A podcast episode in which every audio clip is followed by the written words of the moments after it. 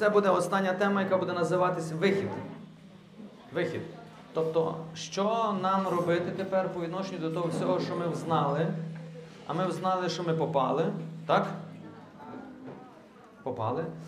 Ну і це все впливає в більшій чи в меншій мірі на кожного з нас, воно впливає. Що там? Ліпше Галину закличе. Тепер нам треба подумати, як з цього виходити. Бо кожен з вас до мене підходить і каже, отче то, отче то, в мене то, мама то, баба то, а я он то. І вас 300, а я один. І я вам завжди кажу, остання тема. Остання тема. І це вона. Це вона. Бо я розумію, бо ваші питання, бо ви бо ми для того і говорили, що ми всі в цьому. Всі природній, протиприродній і навіть в магії в церкві. Тому що ви зрозуміли, що стратегія сатани є ширша, набагато ширша. І вона насправді є ще набагато глибша. Ну не хочу вже я вас у то все вводити, бо взагалі будете боятись. Ви боїтеся вже чорного кота боїтеся. Як я вам розкажу насправді, що там ще за цим всім стоїть, то всього будете боятись. Ті всі речі насправді є прості, е, широкі, так? Це можна вглиблятись і вглублятись, але треба мати правильне мислення, щоб углублятись, щоб ви просто не стали експертами царства темряви, які все будете знати, але насправді будете керуватись тільки страхом. Страхом. І це неправильно, бо ви тоді станете цими, як називається, ловцями, знаєте, за привідіннями. Ви будете всюди бачити, хто це є. Угу. Угу. Всюди, все. Так ви зійдете з розуму. Так, швидко. Розумієте, це, це теж буде стратегія сатани. І тому всюди мусить бути правильне мислення. Всюди мусите бути православними. Що означає мати правильне мислення у всьому. Без крайностей. Перша крайність це не визнавати, що сатана існує і немає ніякої стратегії. Друга крайність він всюди. Це дві крайності.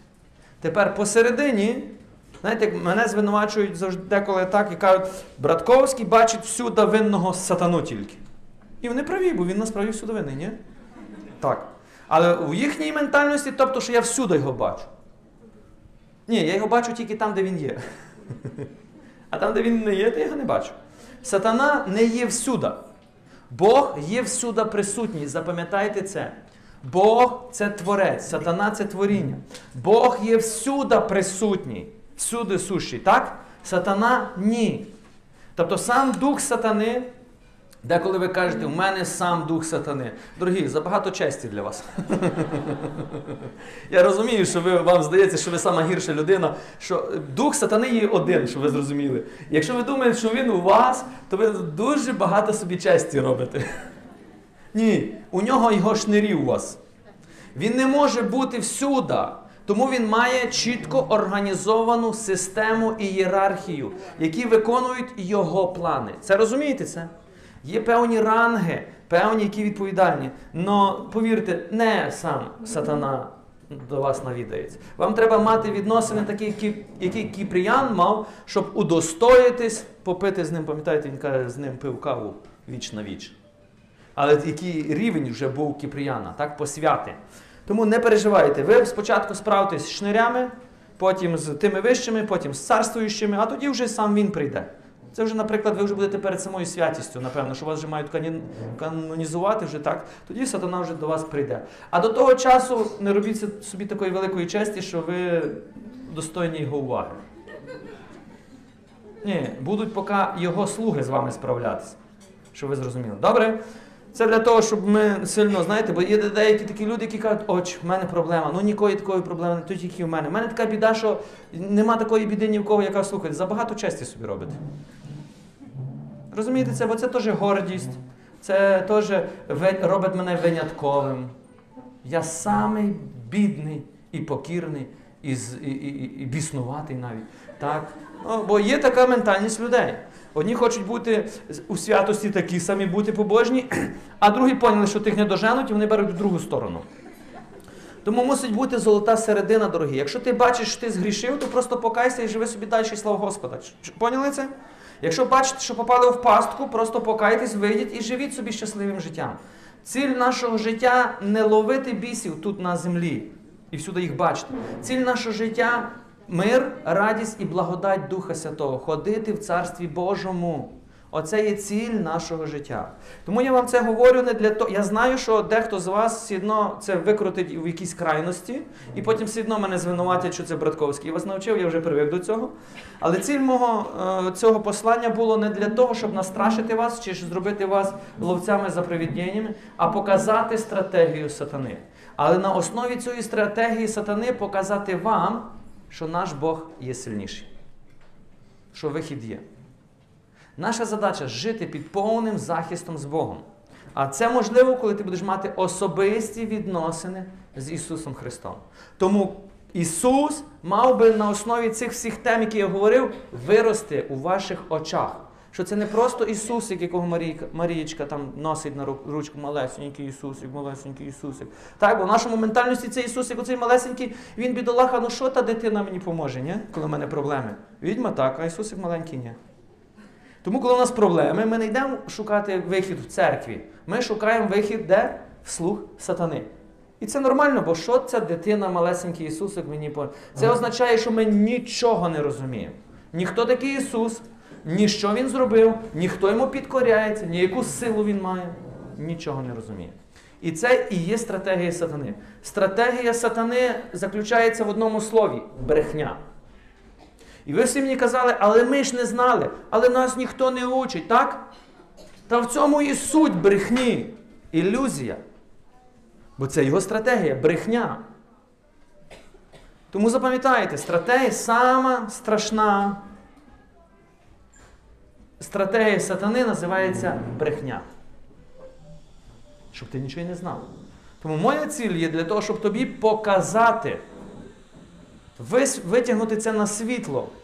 А зараз ми будемо говорити, як це розрушити. Як з цим справитись. Добре? Вихід є один, дорогі. І це кров Ісуса. Кров Ісуса Христа може звільнити нас з цього рабства. Ти не можеш вийти сам. Ти не можеш робити якісь, я не знаю, психологічні, ще якісь там вправи, ще щось, ще щось, щоб вийти з цього. Ні. Якщо ти попав в духовну пастку, то тільки іншого, з іншого царства, якщо ти попав одну, одне царство в пастку, то тільки інше царство може тебе звільнити. Цар цього царства. Це є Ісус. Кров Ісуса має велику силу, дорогі. Для нас кров Ісуса це ми причащаємося, так? Все, більше ми поняття про кров Ісуса взагалі не маємо. Ноль. Ми знаємо, що це тіло і кров. Ви знаєте кров Ісуса? Так, я приймаю кров Ісуса. І все, і все, і все, ви більше нічого не знаєте. І, і ви насправді обмежуєте себе в цьому, що насправді означає кров Ісуса. Чому кров?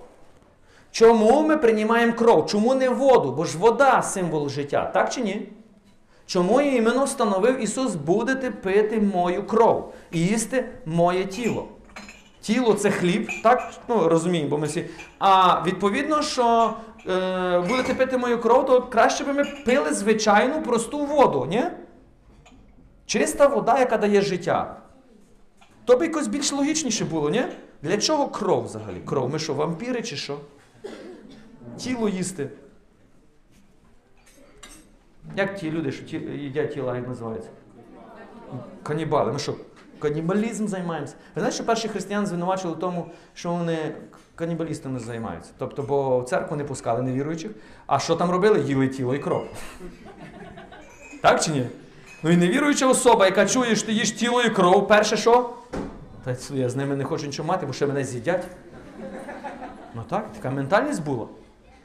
І повірте, коли Ісус сказав, будете їсти моє тіло, пити мою кров, то що учні? Учні вже не могли винести це послання, і вони розвернулись і пішли геть. І залишилось тільки 12. І він каже, і що, ви хочете піти? А вони так подивилися і пішли, каже, а Петро каже, а до кого нам йти? В тебе слова життя. Вони не розуміли, про що він говорить, бо це наскільки супереч. Бог забороняв пити кров в Старому Завіті і їсти тіло з кров'ю. А Ісус каже, будете їсти моє тіло і пити мою кров. У них так виглядало це. І вони не могли це зрозуміти, як їсти тіло. І потім Ісус сказав: хто не буде їсти моє тіло, бо коли ви чуєте слово тіло, то у вас ясно, що ви з дитинства вже знаєте, що це причастя, так? А вони цього не знали. Вони реально думали, фізичне тіло вони будуть їсти. Фізичну кров вони будуть пити. Вони думають, Ісус, до сьогодні ти говорив нормальні речі. Ну це вже фанатизм. Це вже Ісус, то вже все, це перебор вже.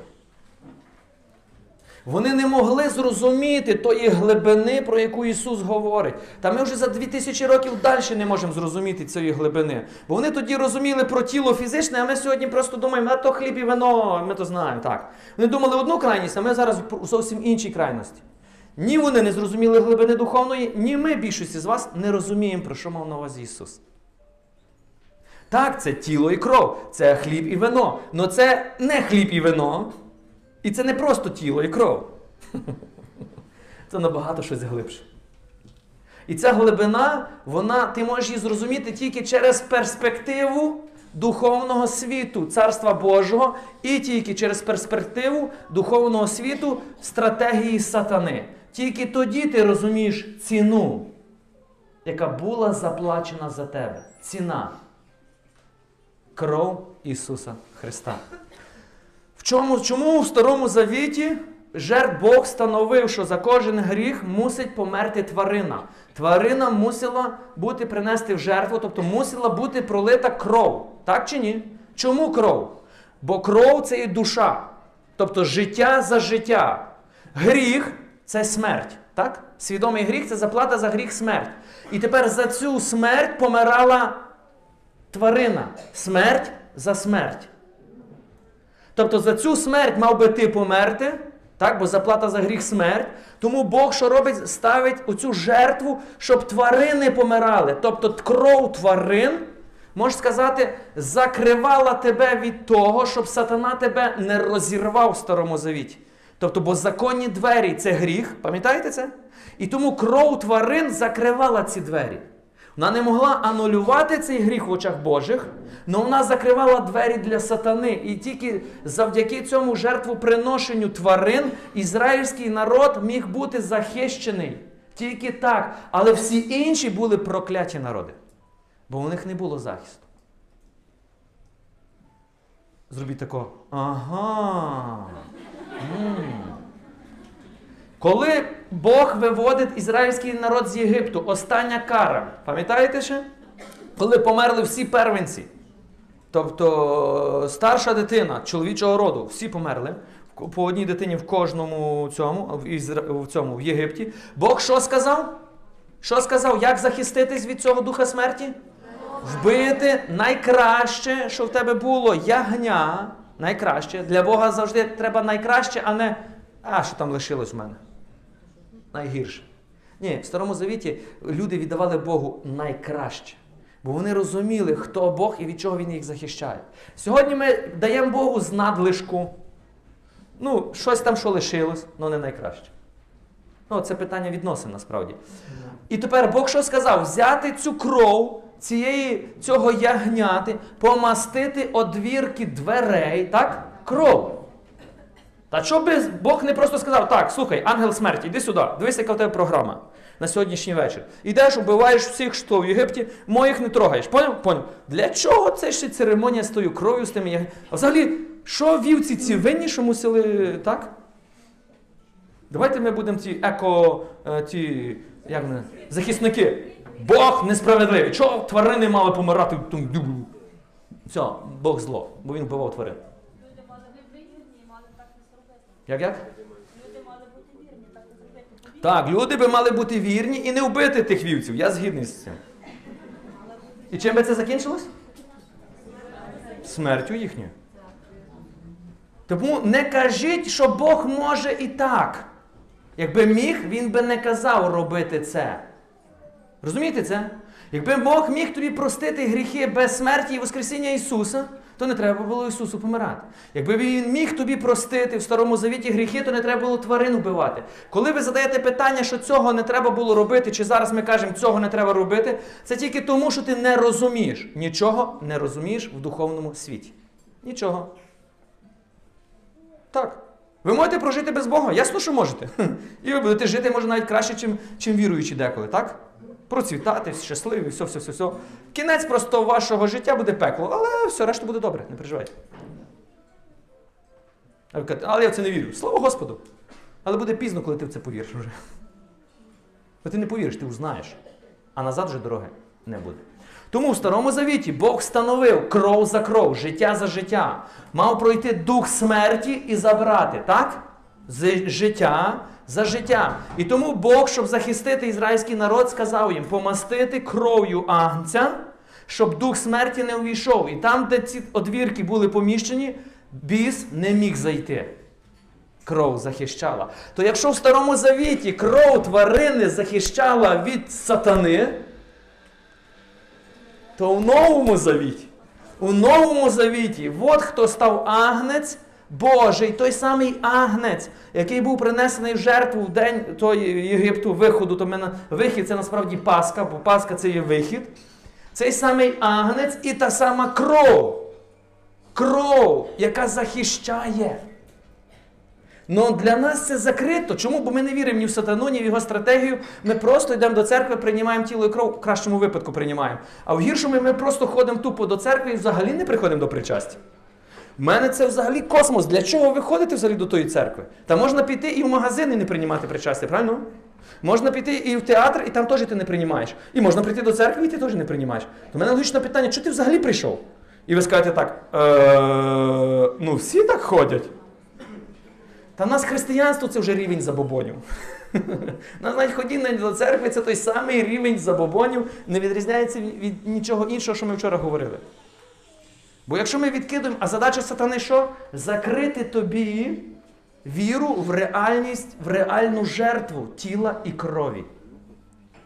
Бо сатана боїться його, не тебе, навіть не твоїх святих молитв, навіть не молитви святого Кіпріяна. Сатана боїться Ісуса і крові Ісуса. І сатана все буде робити, а ви вже зрозуміли, що він все робив, щоб ти сюди не попав, і ми не дійшли до тої теми, щоб ти не зрозумів ціни заплаченої за тебе. Бо якщо ти зрозумієш і почнеш використовувати те, що Ісус зробив, то сатана програв. Тому він все буде робити, щоб ти не зрозумів. Молися, пости, бий поклони від ранку до ночі. Тільки не вір кров Ісуса. І ми купляємося на це. Ми це робимо, бо думаємо, що ми там 200 поклонів і сатана мене чіпати не буде. Добре, вперед. Я не кажу, що не треба бити поклони.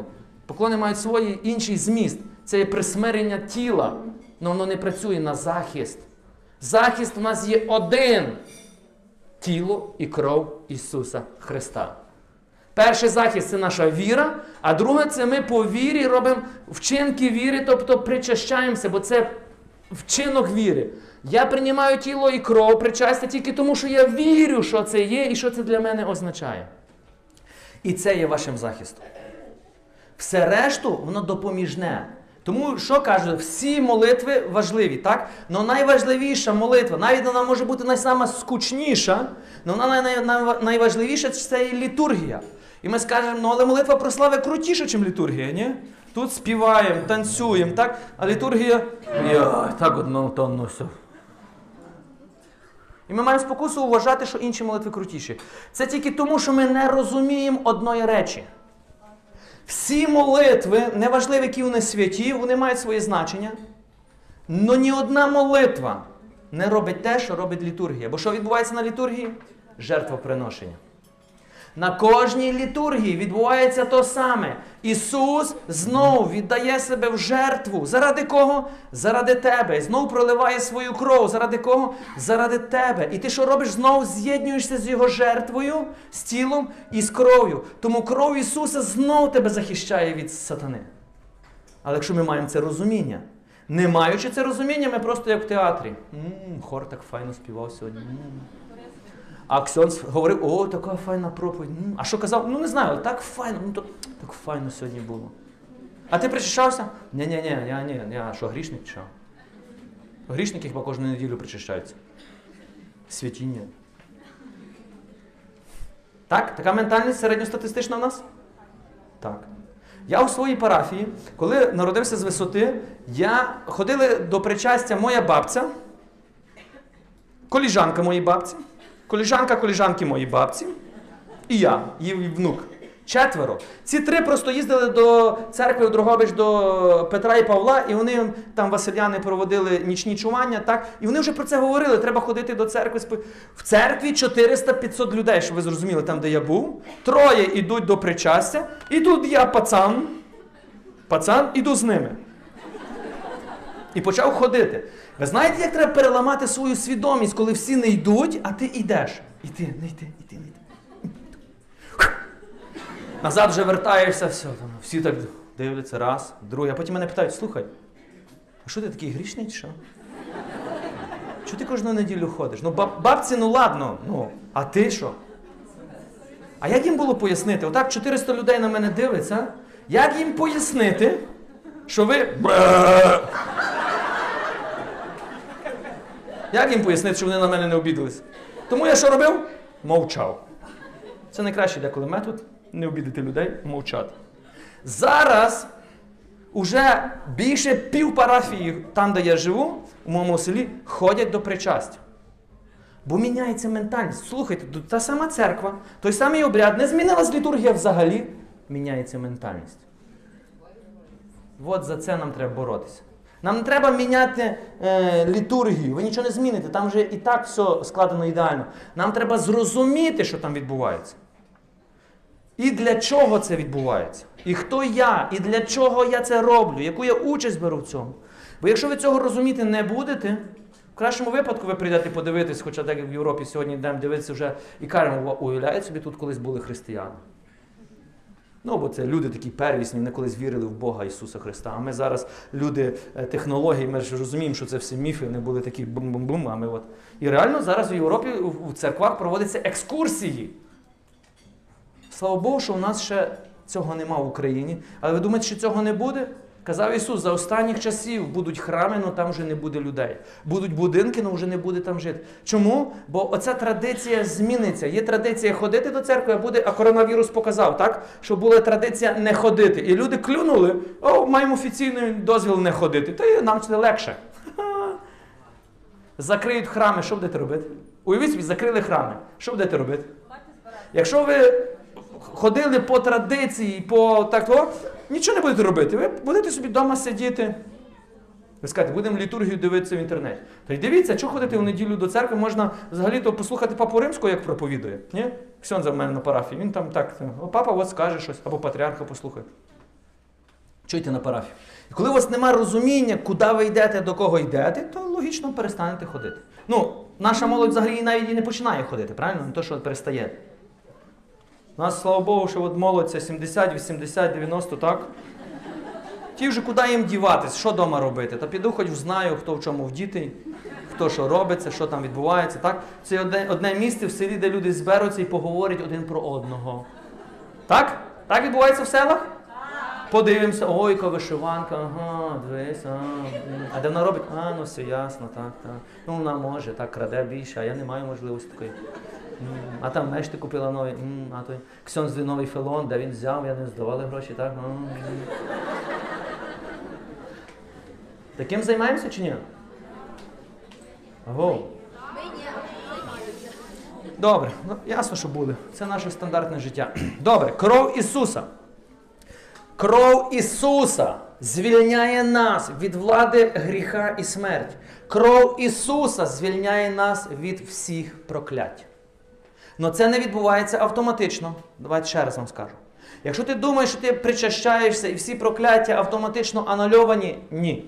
Якщо ти думаєш, що ти хрещений і автоматично всі прокляття анульовані, ні. Анульовується рівно стільки, скільки ти з вільної волі усвідомлюєш. І рівно стільки, скільки ти з вільної волі дозволяєш Ісусу анулювати. Рівно настільки це анульовується. Добре, давайте я вам докажу, що це правда. Бі... Бо є багато теорій в християнстві, які спорять. Бісів не може бути у християн. Я кажу, слухай, прийди раз зі мною на молитву, де я молю за християнина, ти все зрозумієш. Може тут не бути чи не може. Це люди, які говорять так, які поняття не мають ні про царство темряви, ні поняття не мають ні служіння людям. Бо якби вони служили людям, молились, вони би зрозуміли швидко, що через людей біси говорять. Це теорія, книжки, книжники і фарисеї, які, начитавшись, Бо це теорія, яку хочуть вірити вони. Але ця теорія не відповідає дійсності. Я мав ту саму теорію. Християн не може бути бісів. Ну як, бо вони причащаються тілом і кров'ю, так? Які біси? Якщо у християн вже живе Святий Дух, ну як там поміститься, як вони там два духи можуть поміститися? По-любому не може бути, так? Ви згідні з цим? Згідні? Чули принаймні таку теорію? Супер. І мені підходила така теорія. Ну одного разу я поїхав на одні реколекції.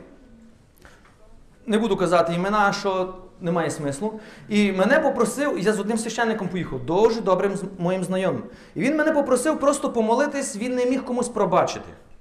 Реально не міг комусь пробачити. Я хотів його провести просто в молитві прощення. І все добре. Ми були з ним два тижні на реколекціях, ми молились, все, на молитвах прослави. І треба було провести його на молитві прощення, і ми сіли з ним говоримо. І я кажу: ну, прийміть рішення, хочете пробачити цю особу? Так. І він, я кажу, ну давайте, в ім'я Ісуса Христа, скажіть, я тебе прощаю. А він в ім'я і, і, ім'я і, і, і не може сказати.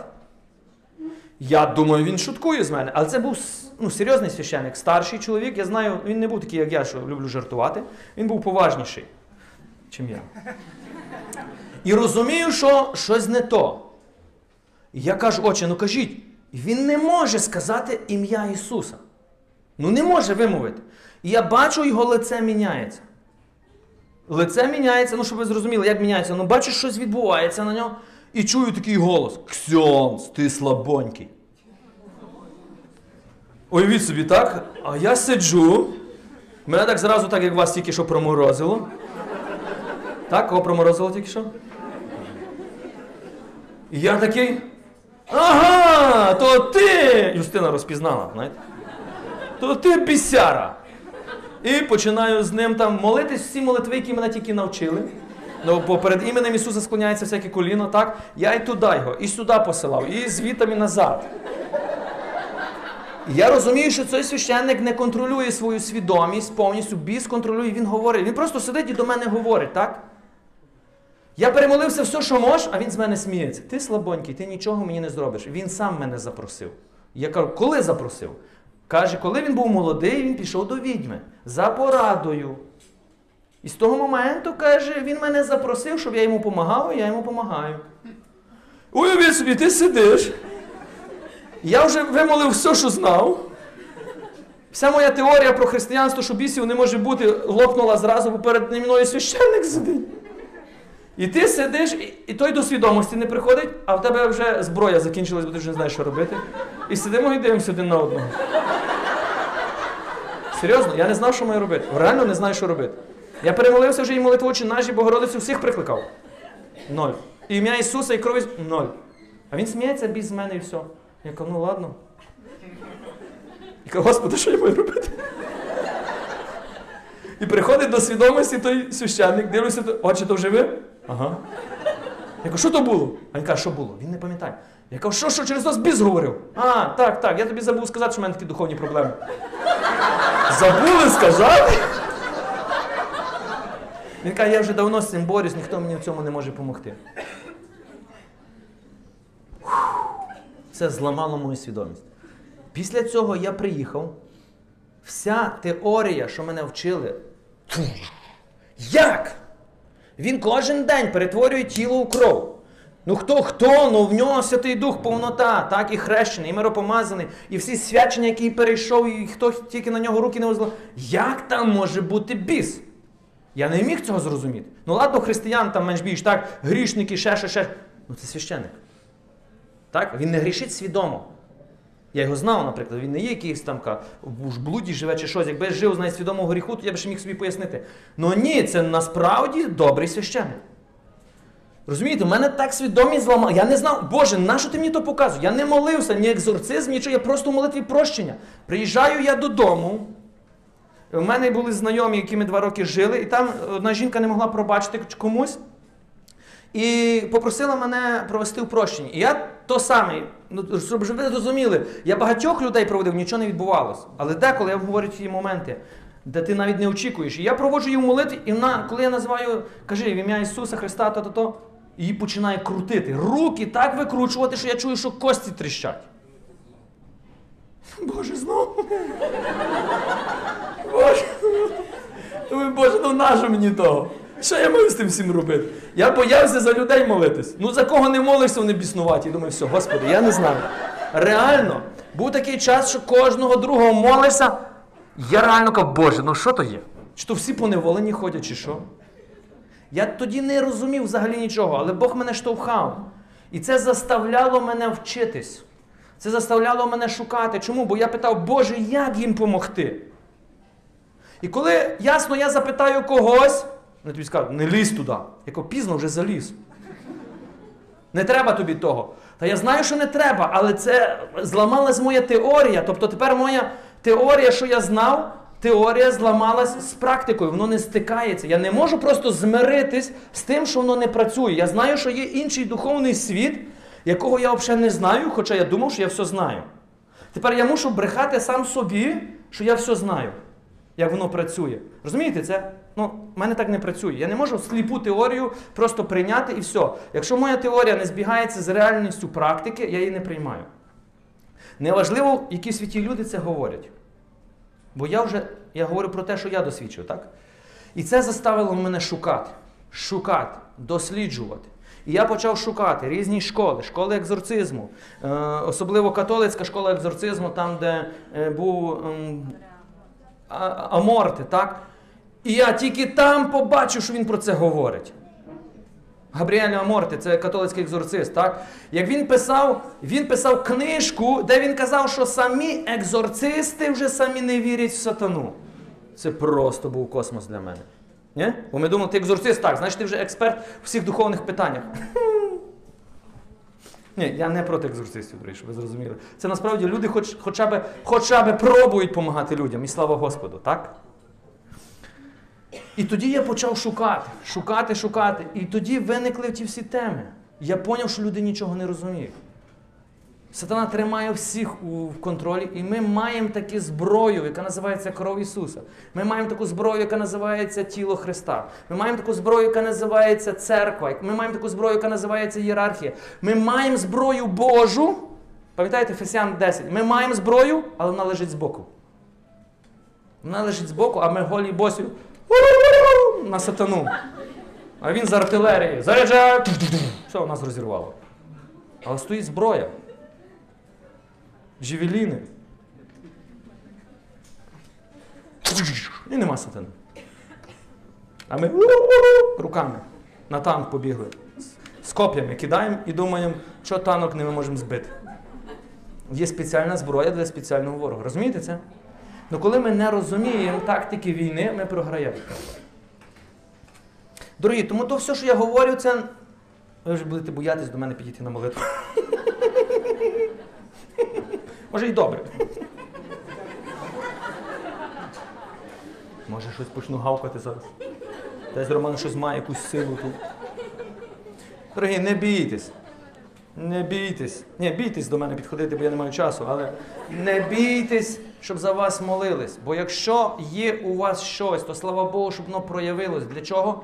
Бо ти почнеш з тим розбиратися. А уяви собі, що ти можеш ціле життя жити. Ти навіть не знаєш, що у тобі хтось може жити інший, і він стає причиною усіх нещасть, які з тобою відбуваються. Але тебе переконали, що то не може бути, в тебе все добре. І в тебе роздвоєння особистості. З одної сторони, все добре мало би бути, з другої сторони, суцільне прокляття. І в тебе це не сходиться, правильно?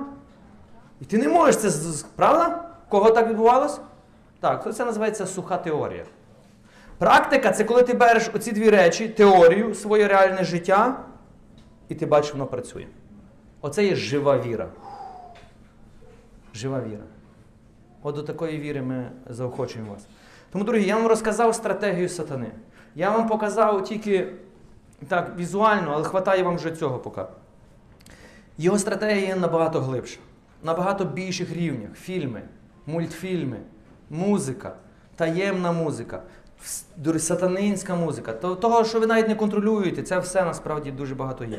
Але я не буду говорити цього, щоб ви зараз все боялись. Я хочу вам показати, наскільки кров Ісуса є сильніша. Тому дивіться, звільнення автоматично не відбувається. Бо якби це відбувалось, то би було так. Ви згідні з тим, що Ісус помер за всіх? Згідні з цим? Хто згідний за цим? Що Ісус Христос помер і воскрес, і спасіння належить всім, так?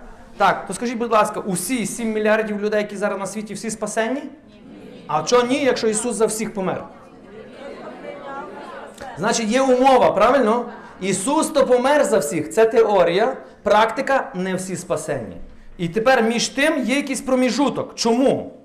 Ну ж би автоматично мало спрацювати. І тепер ви думаєте так: я приймаю тіло і кров Ісуса, теорія, практика, ви думаєте, все, в мене має бути зразу добре. А воно так не працює, правильно? І ми потім не розуміємо, чому. Тому ми по два, по три, по 10 разів будете приймати. Ну, все одно не буде працювати. Бо є якийсь проміжуток, який ти не розумієш, чому воно не спрацьовує, так? Так. Найчастіше, коли ви прийдете до когось, до священників, у вас проблема, і вони скажуть, що робити, вони вам скажуть, причащайся, сповідайся, а ти кажеш, оч, по три служби на день уже. Причащайся, проблеми, то не, не йдуть геть. І він скаже, ну молись ще таку молитву, ще таку молитву, ще таку. Насправді він не знає, як тобі допомогти. Не тому, що він поганий священик, тому що він деколи реально не знає, як допомогти. Тому ясно, що священники м- мудрі. Я не кажу, що це погана порада, що це неправильно. Ні. Ясно, що вони будуть вас прикликати до тіла і крові. Так. Але після цього ще має бути розуміння, усвідомлення, откровення і як це все застосовувати в своє життя. Бо все в нас відбувається по вірі, а не просто по вчинках. Віра. Ти можеш приймати тіло і кров, але не вірити, і нічого не буде відбуватися. Ти можеш вірити і не приймати, і теж нічого не буде відбуватися. А мусить бути і віра, і приймання, і розуміння, і тоді дослідження, що в моєму житті міняється. І коли ви побачите, е, е, вір- жива віра це коли ти бачиш, що це реально міняється. Коли ти молишся за себе, а хвороба йде геть, то у тебе теорія з практикою зійшлася. Розумієте це? І тобі приходить велика радість, що це працює, що Ісус живий. Правильно? А коли теорія одна, практика друга, то тебе розчарування. Тому так само і з молитвою звільнення. Ісус став прокляттям замість нас. Галатів 13.3. Ісус став прокляттям замість нас. Забрав всі прокляття, так чи ні? Це теорія. Практика, ми ще ходимо під прокляттями. Чи, всі звільнені від прокляття? Ні. Але якщо Ісус став за всіх, то чому не всі звільнені? Є якась умова, пам'ятаєте? Якщо Ісус простив всі гріхи, то чому? Чи всі покаяні? Ні. Якщо Ісус всіх спас, то всі спасені? Ні. Є умова. І ця умова називається кожен особисто з вільної волі мусить прийняти спасіння. Так чи ні? Так, і коли він з вільної волі приймає спасіння, це спасіння стає його. Чоловік не може прийняти спасіння за дружину, а дружина не може прийняти спасіння за чоловіка. Не може, бо це є умова Божа. Ви не можете покаятись за свого чоловіка у тайній сповіді. Точніше, ви можете прийти і священнику розказати гріхи свого чоловіка і кажуть, отче, простіть е, чоловіку мої гріхи. І навіть священник може сказати, Ісус прощає, я прощаю. Чи будуть прощені гріхи цього чоловіка? Ні. Але чому ні, якщо священник простив? Розумієте це? Якщо ви думаєте, що все, що священник робить, це правильно, то ви знайдете такого священника, який вам скаже те, що ви хочете почути. Але питання, чи в духовному світі так буде працювати? Ні. Але якщо ви не знаєте духовний світ, то ви знайдете таких, які будуть умилостивлювати ваші вуха. От за цей Павло казав, що за останніх часів знайдете макаронників, тобто не італійців, бо Італія робить, а макарон, які будуть що робити? у милостивлю вас будуть говорити тільки те, що хочете почути ви. А що Павло казав до Тимотея? Тимотею, проповідуй слово, проповідуй істину. Істина це не то, що я говорю. Істина це те, що встановив Бог. Істина це ті закони духовні, які встановив Ісус, тобто Бог Отець через Ісуса Святий Дух. Як це працює в духовному світі? Оце істина. А сатана завжди буде хотіти замінити цю істину. І ви мусите це розуміти. Тому прощення гріхів стає твоїм тільки тоді, коли ти свідомо визнаєш гріх, уповаєш на його милосердя, і тоді це теорія, практика з'єднується, так чи ні? Зцілення відбувається в точності так само. Ісус, ранами Ісуса ми і зцілені, так? Ну чи по факту всі здорові? Ні. Тому зцілення не відбувається автоматично. А коли ми кажемо, якщо Ісус хоче, нехай зцілить усіх. То таке саме, щоб сказати, якщо Ісус хоче спасти, нехай спасе усіх. Він хоче. але спасти всі не можуть. Він хоче, зцілити всі не можуть. Він хоче, щоб були звільнені від прокляття, але всі не можуть. Чому? Бо хтось мусить тих людей привести до віри, з'єднати їх, і тоді зароджується твоя віра, і тоді це відбувається. Чуєте це? В точності так само звільненням проклять. Ісус став прокляттям, але ми живемо в прокляттях. І тому воно не відбувається автоматично. Це відбувається, коли ти пізнаєш його, пізнаєш, в яку яму ти заліз, і тоді ти свідомо приходиш, усвідомлюєш, він тебе потрібен, він потрібен, ти його прикликаєш, і тільки на усвідомлення того анульовується індивідуально. Ви, як батьки, маєте духовну владу. Чоловік має духовну владу над дружиною. Дружина і чоловік мають духовну владу над дітьми. Діти мають духовну владу над котами, кіт має духовну владу над мишами. О, останнє я пошуткував. Отак працює, дорогі. Ви це розумієте? Жінка не має духовної влади над чоловіком. Я знаю, що ви хочете завжди це взяти і так, але це є бунт, це вже магія. Треба вам розуміти це. Духовна влада це не означає, що ви нижчі. Ні. По ієрархії чоловік голова сім'ї, жінка є е, опора. Але це не означає, що чоловік голова. Ні, голова тут, опора тут. Ви маєте рівні права як людина, але рівень, різний рівень відповідальності. Тобто, дивіться, поясню вам так. Я маю, ми, я і як звати вас? Марія, ми в очах Божих нічим не відрізняємося. Папа Франциск і Путін, наприклад, в очах Божих нічим не відрізняється. Ми є діти Божі. Що ви зрозуміли? Бог дивиться на нас однаково. Але у Марії є один рівень відповідальності, так?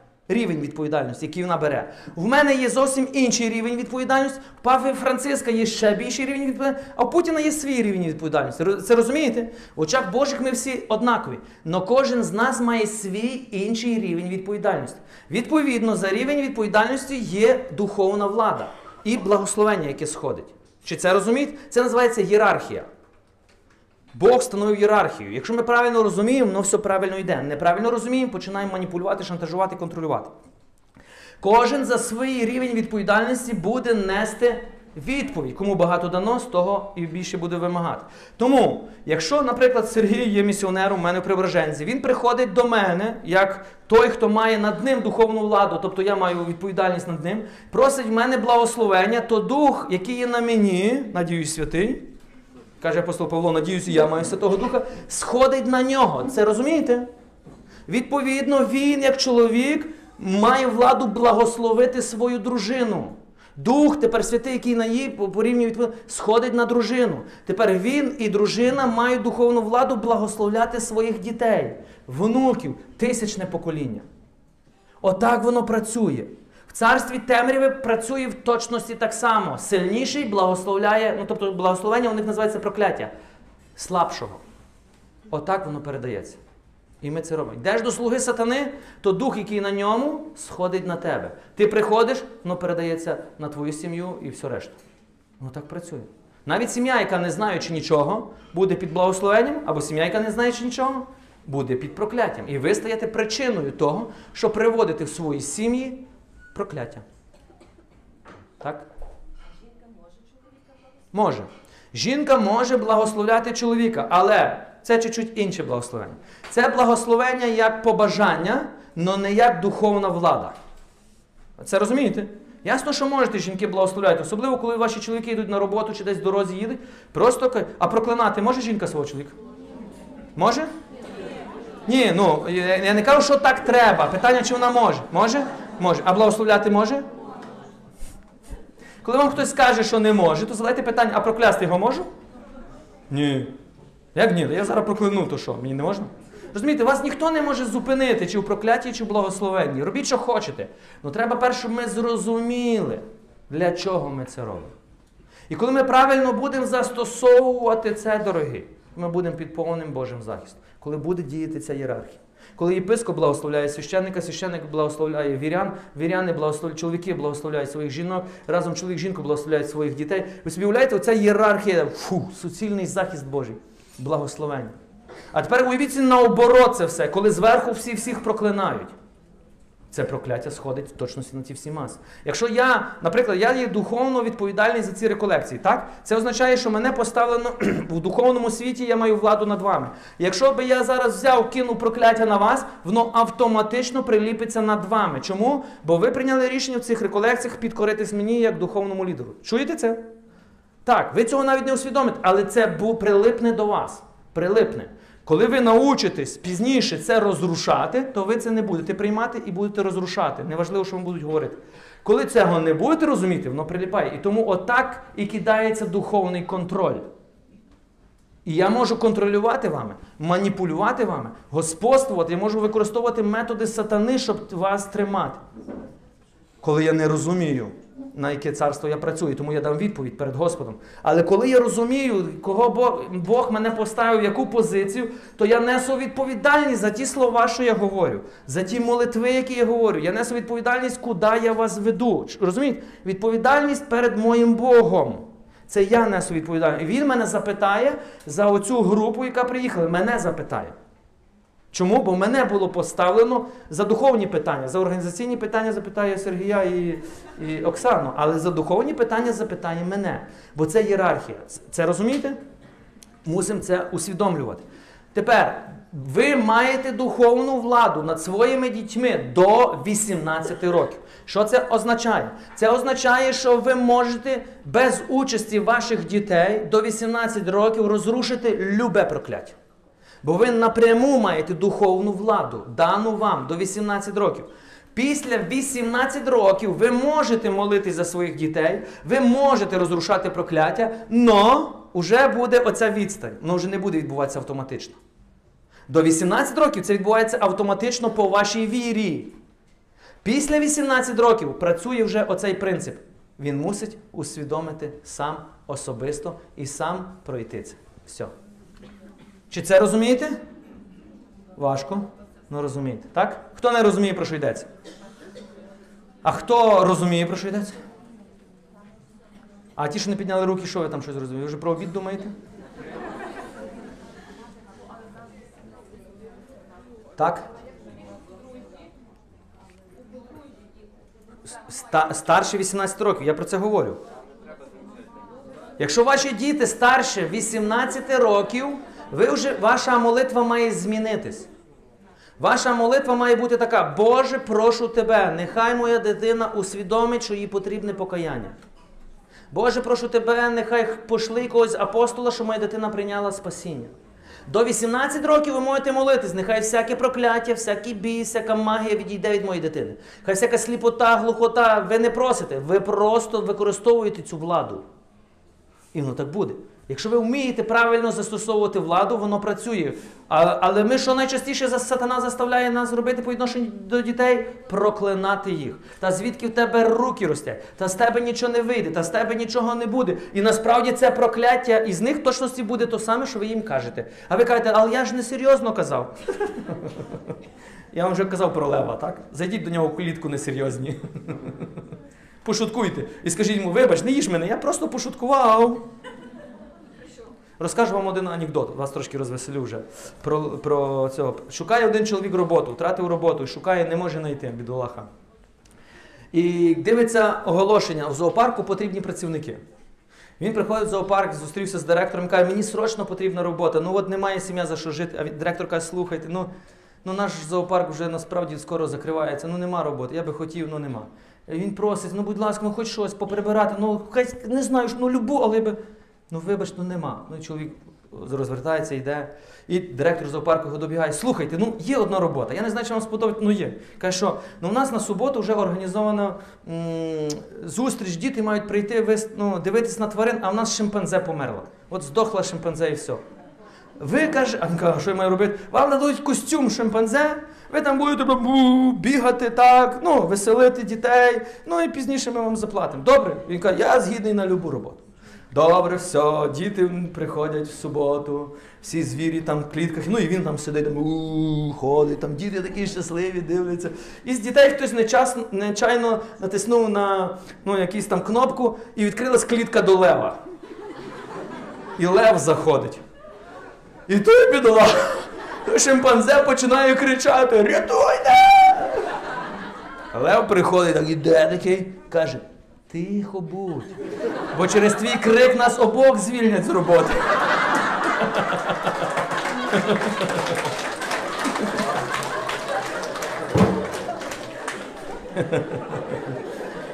Ну так, щоб вас розвеселити, але в духовному світі той лев найчастіше не передіти, він живий.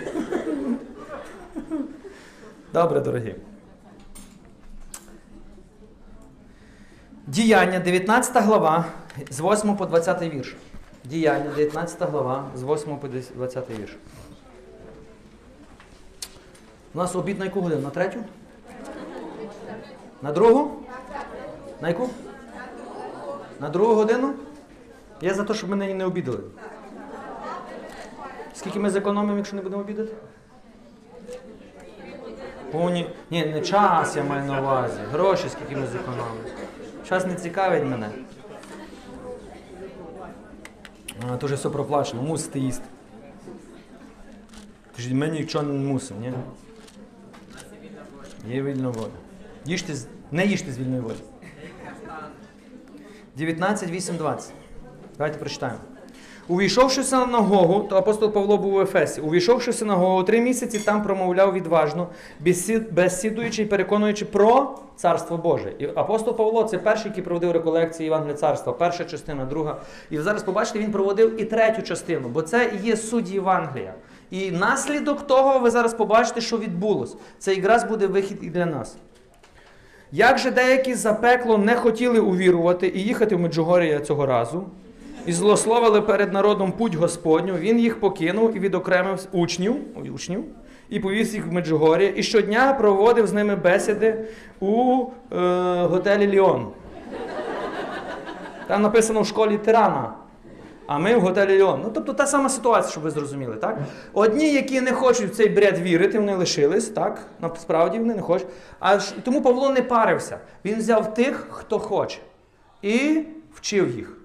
Це наше завжди має бути, дорогі. Ніколи нікого не переконуйте, просто проповідуйте істину. Будуть ті, які підуть за істиною, будуть ті, які повстануть проти. Тих, що проти, скажіть, Бог вас любить, і ви собі йдіть своєю дорогою, ті, що повірили, візьміть їх і навчайте. І що далі відбувається? Так воно тяглось два роки, дорогі, знаєте? У нас реколекція на два роки. Який то, який то вже рік у нас сьогодні перший прийшов? Так воно тяглося два роки, так що всі ті, що жили в Азії, юдеї, погане чули слово Господнє. Та й чуда неабиякі творив Бог руками Павла. Досить було прикласти до недужих хустинку чи хвартух, які їх покида... які були доткнулися його тіла, і недуги їх покидали, і, і виходили злі духи. Деякі з юдейських мандрівників, заклиначів, пробували собі призивати ім'я Господа Ісуса, та на них, що. Зараз або загубив. Ісуса, на тих, що мали злих духів, кажуть, заклинаю вас Ісусом, якого Павло проповідує. То були сім синів якогось Скеви, юдейського первосвященника, які таке робили. Злий дух озвався до них, кажучи: дивіться, Ісуса я знаю, Павла знаю. А ви хто такі? Вони біси кажуть, так, а ну підніміть свій, е, наші дані. Так. І там база даних.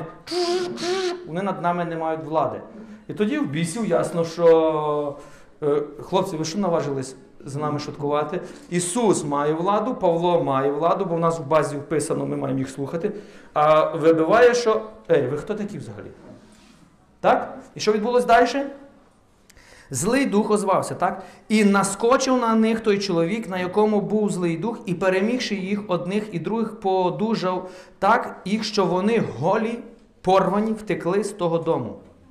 Що відбулося? Вони використали ім'я Ісуса як формулу. Як формулу. Не працює формула. Ісус не використовував своє ім'я як формулу, Павло не використовував своє ім'я Ісуса як формулу. В Павла були особисті відносини з Ісусом. І тому біси кажуть, ми знаємо Павла. Чому? Бо в ньому є Ісус. Тому ми, так як підкорялись Ісусу, підкоряємось Павлу. А ви хто такі? Бо ви не маєте ні відносин ні з Ісусом, навіть не знаєте Павла, а хочете мати над нами владу. І вони показали, ми маємо над вами владу. Поняли? Віра. Віра в Ісуса Христа. Особисті відносини дають вам захист і владу. Не ім'я, не бійтесь, як формула. Далі, довідавшись про це, всі юдеї погані, що мешкали в Ефесі, страх напав на них усіх. І славилось ім'я Господа Ісуса. Багато з тих, що увірували, приходили і признавались та об'являли свої вчинки.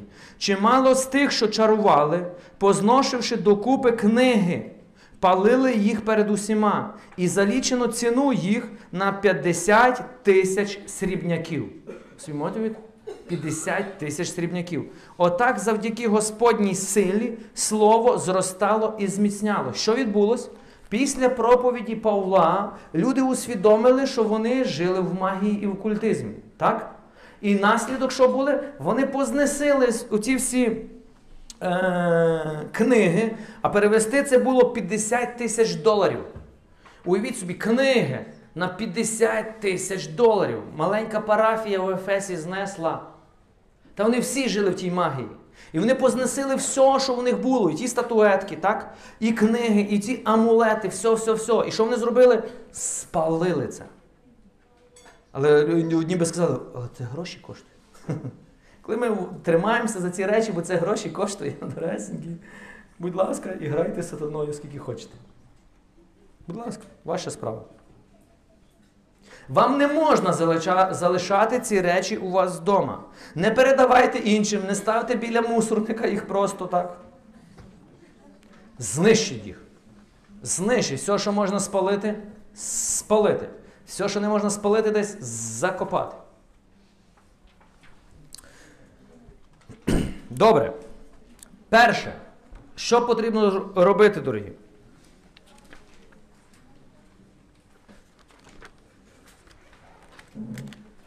Визнайте магію як гріх. Це перше. Усвідомте, що це гріх. Навіть маніпуляція це гріх.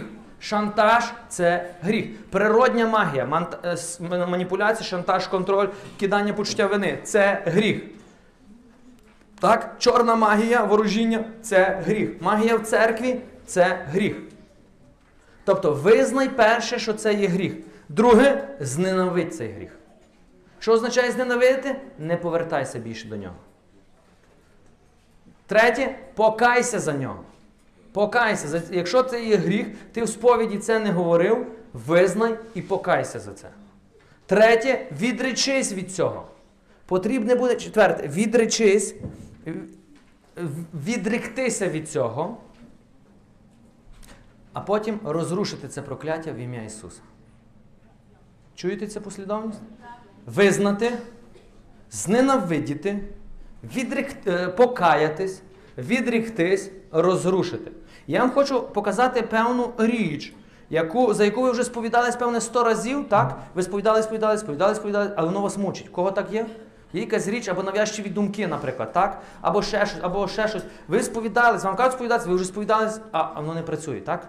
Бо сповідь це один із елементів розрушення. Воно не працює автоматично, пуф, все, зразу. Добре, мені потрібна одна особа. Тепер дивіться, як відбувається, як відбувається е, річ, як входить сатана, щоб ви зрозуміли. Заповіді Бога це є захист. Це є захист, це є територія. Десять заповідей, пам'ятаєте, це є позиція раю. Поки ти будеш в цих заповідях, ти будеш під безпекою Бога. Пам'ятаєте, Бог в раю що сказав? Не їж з дерева пізнання добра і зла, а решта у тебе буде все добре. Роби, що хочеш. Поки ти, каже, будеш на моїй території, не вийдеш свідомо, то ти будеш під захистом. І все було добре. Так? Сатана завжди, тобто будуть якісь двері. Оце, уявіть собі, що це є двері. Оце є захист, але й завжди є двері. Двері, тобто це вибір. Послухати Бога і лишатися вірним, і бути під захистом, або ризикнути. Таємна сила, таємне знання, таємне бажання, то це буде притягувати завжди. Це те, що пропонує світ. Так?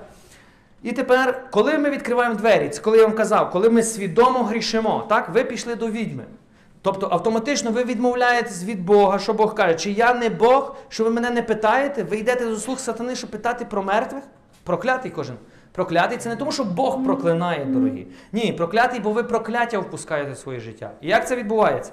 Ви відкриваєте двері, тобто ви пішли до відьми, так? Двері відкрились. У вашу душу.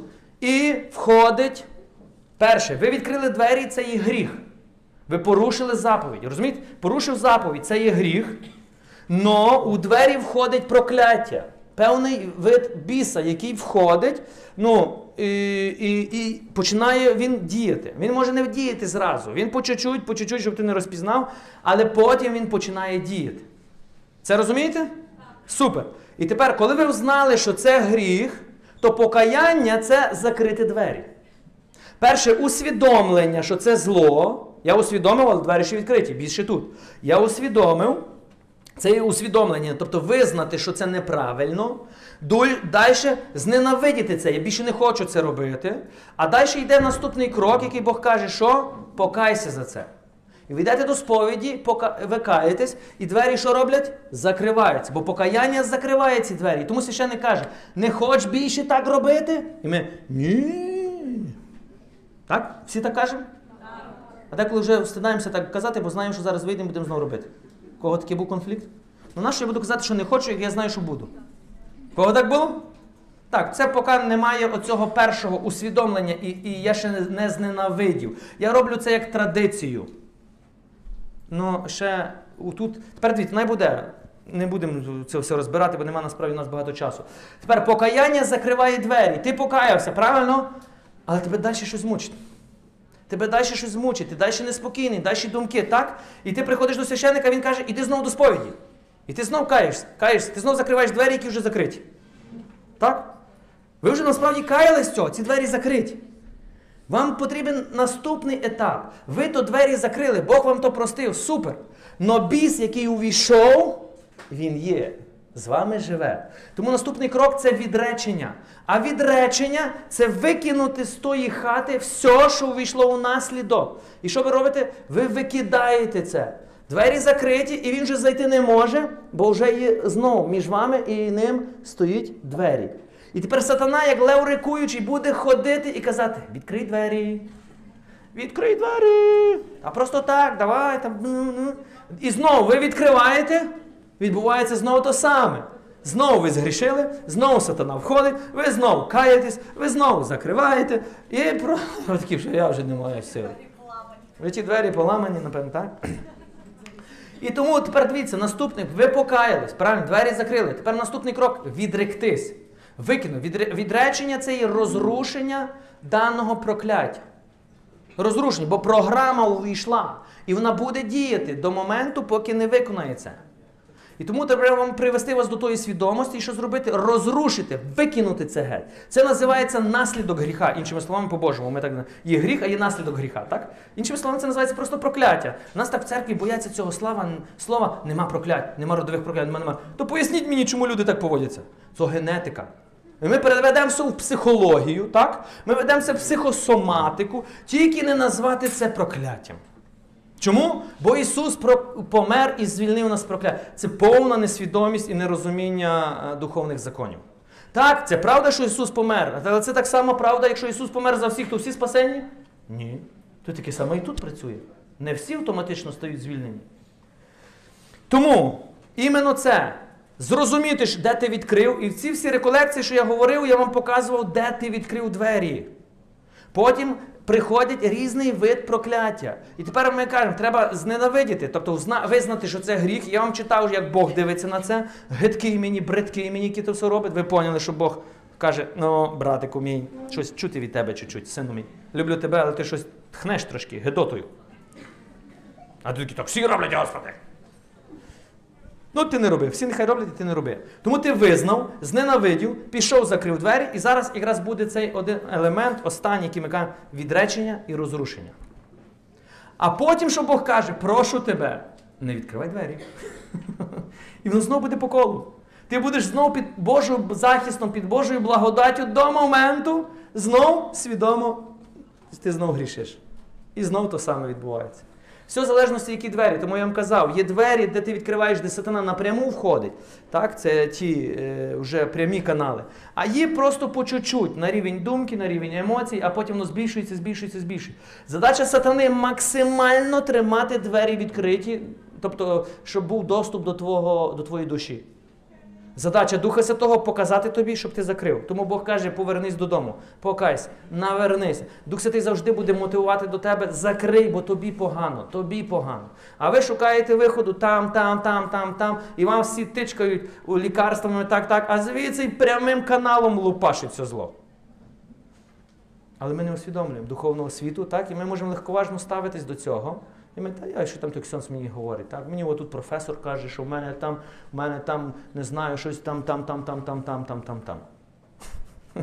Я скажи своєму професору, давайте собі раду двоє. Розумієте це? Весь збій вашої фізичного тіла йде від збою душевного, психіки, так? А весь збій психіки йде звідси. Бо спочатку йде духовний світ, душевний світ, а тоді твоє тіло реагує. А тепер як ми починаємо лікуватись? Наоборот. Спочатку йдемо до лікарів, потім до психологів, а потім, якщо вже не помагає, то шукаємо це Романа або ще якогось ксьонза, ні? А ну, ще тут можемо бабку шукати, правильно? Так? Аж потім в кінці вже шукаємо Бога. Так? Так відбувається? Ну і маємо, то, що маємо, дорогі. Нічого ми не зробимо. Поки ми свідомість наша не, не поміняється, дорогі, ми насправді не зміниться нічого. Ми спочатку мусимо проаналізувати своє серце, де я відійшов. Покаятись, розрушити із підсумління. Не треба бігати за кожну думку до ксьонця сповідатись. Ні, дорогі. Сповідаємося тільки за свідомі гріхи. За всі інші просто Бога просить. Це із підсумління. Просиш Бога прощення, і Господь прощає. Просто вам треба навчитись вірою приймати це прощення. А далі від, ви можете навіть самі відрікатися. Від, від злості, від гніву, від люті, від думок, нечисті думки, які атакують. Відрікайтесь від цього. Всі питання після обіду. Ми будемо мати час на питання-відповіді. Добре? Окей, сідай. Добре. А, встань. Чекай, ще не добре. Закрий двері. Все, добре, тепер сідай. Що з відкритими дверима? Ефесян 6, 10, 17. Давайте прочитаємо. Нарешті кріпіться в Господі в могутності Його сили, одягніться в повну зброю Божу, щоб ви могли дати відсіч хитрощам дьявольським. Нам бо треба боротись не проти тіла і крові, а проти начал, проти властей, проти правителів цього світу темряви, проти духів злоби в піднебесних просторах. Ось чому ви мусите надягнути повну зброю Божу, щоб за лихої години вам дати опір, перемагаючи все міцно встояти. Стійте, отже, підперезавши правдою бедра ваші, одягніться в броню справедливості, взувши ноги в готовність проповідувати Євангелія миру. А над усе візьміть щит віри, яким здолаєте згасити всі розпечені стріли дьявола. Візьміть також шолом спасіння, меч духовний, тобто Слово Боже. Ти є воїн, дорогі. Ти є воїн. Чекайте, ми це вже проходили. Так, спалити все треба, дорогі. Ефесян, так? Тепер дивися, ти є воїн. А воїн це той, хто вступає в битву. В битву, дорогі, і перемагає. Ти мусиш вступити в битву. Але ти не можеш вступити в битву з ворогом, про якого ти нічого не, знаєш, якого ти взагалі навіть не бачиш. Легше нам воювати проти армії, яку ми бачимо, так? А як ти будеш воювати проти ворога, якого ти не знаєш, не бачиш і не знаєш його стратегії, ну ти його відчуваєш атаки. Як, ви, як ти будеш битися? Проти кого? Ти каже, я в це не вірю. Ну то супер, то поясни, чому в твоєму житті таке відбувається. Чому у тебе п'ятий чоловік, а ти не віриш в сатану? Чому твої діти прокляті, а ти не віриш? І ти почнеш придумувати, та це виховання, це територія, брам брам брам брам брам брам Так, ти мені говориш про наслідки, це правда, але ти мені не говориш про джерело того всього. До мене приходить один чоловік, і, наприклад, і каже, та ви там ксьонзи там щось розказуєте, я в це не вірю, я вірю в науку. Він каже, у мене три вищі освіти. Чоловік каже, у мене три вищі освіти. Я кажу, а я, я, я з такими людьми дуже просто кажу, а у вас є сім'я? Ні, я розведений двічі. А діти? Ні. Скажіть, будь ласка, то чому ви такий дурак? А його так зачепило. Як дурак? Якщо ви маєте дві вищі освіти, то чому ці освіти не помогли вам збудувати сім'ю і зробити вас щасливими? То чому? І він не міг мені відповісти на це питання. То чим ти хвалишся? Чому тобі це знання не допомогло бути щасливим? Він не знає чому. Він хвалиться тільки знанням, а практичне життя в пеклі. Він хвалиться розумом. а душа і дух в пеклі. Це розумієте? Я не проти знань, дорогі, не проти освіти. Но коли, каже апостол Павло, знання стає для нас Богом, то це проблема, бо знання надимає. Надимає. Дух Святий дає любов. Тому неважливо, скільки ти знаєш, це неважливо. Не зна- Неважливо, який ти мудрий, що ти закінчив, в якій школі, в якій ти спільноті. Не важливо. Важливо, як ти практично зумів застосувати ті всі принципи у своєму власному житті. Чи в тебе є мир, радість, чи в тебе є дружина, діти, чи є благодать між ними, чи є розуміння, чи ти живеш у мирі. Оце важливо. А все решту ти медалями будеш хвалитися, які ти духовні дари маєш, навіть мертві будуть воскрешати, а ти в розводі з жінкою. То який смисл з того? Бо ті всі дари є від Святого Духа, а твоя плотяра поки руйнує твоє життя.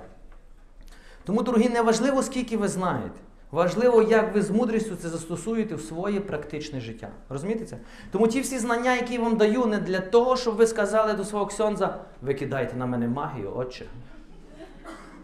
Чи окультизм, це маніпуляція. Ні, дорогі, не світіть своїми зв'яздами. Це для вас.